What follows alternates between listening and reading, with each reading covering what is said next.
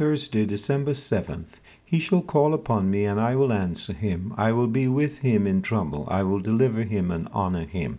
Psalm 91:15. Call upon the Lord. This is what God says about a person who trusts completely in him.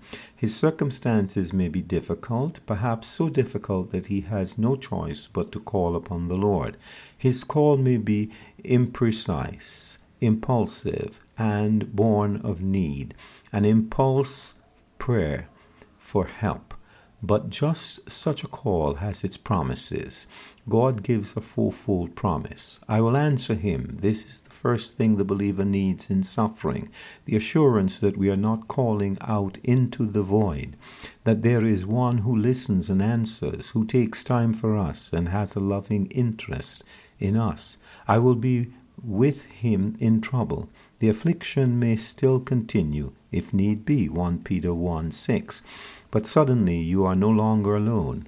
As with Daniel's three friends in the furnace of fire, there is unexpectedly one with us whom the fire cannot harm.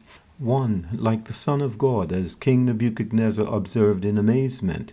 We experience the Lord differently in troubles than in good times, in a deeper, more intense communion. I will deliver him. Thanks be to God. Liberation comes because the liberator comes. This is the case at the end, when the Lord will meet us in the air to receive his own to himself. Then all pressure and suffering will have an end once and for all. I will honor him. Glory awaits us, the glory of paradise, the glory of the Father's house for all God's children, and the glory of the kingdom which Christ will share with his own. Let us call upon the Lord whenever we need it. His answer is sure for us. He walks with us through our circumstances, and the end of every trial is certain. His glory, which He has now already prepared for us. Frank Ulrich.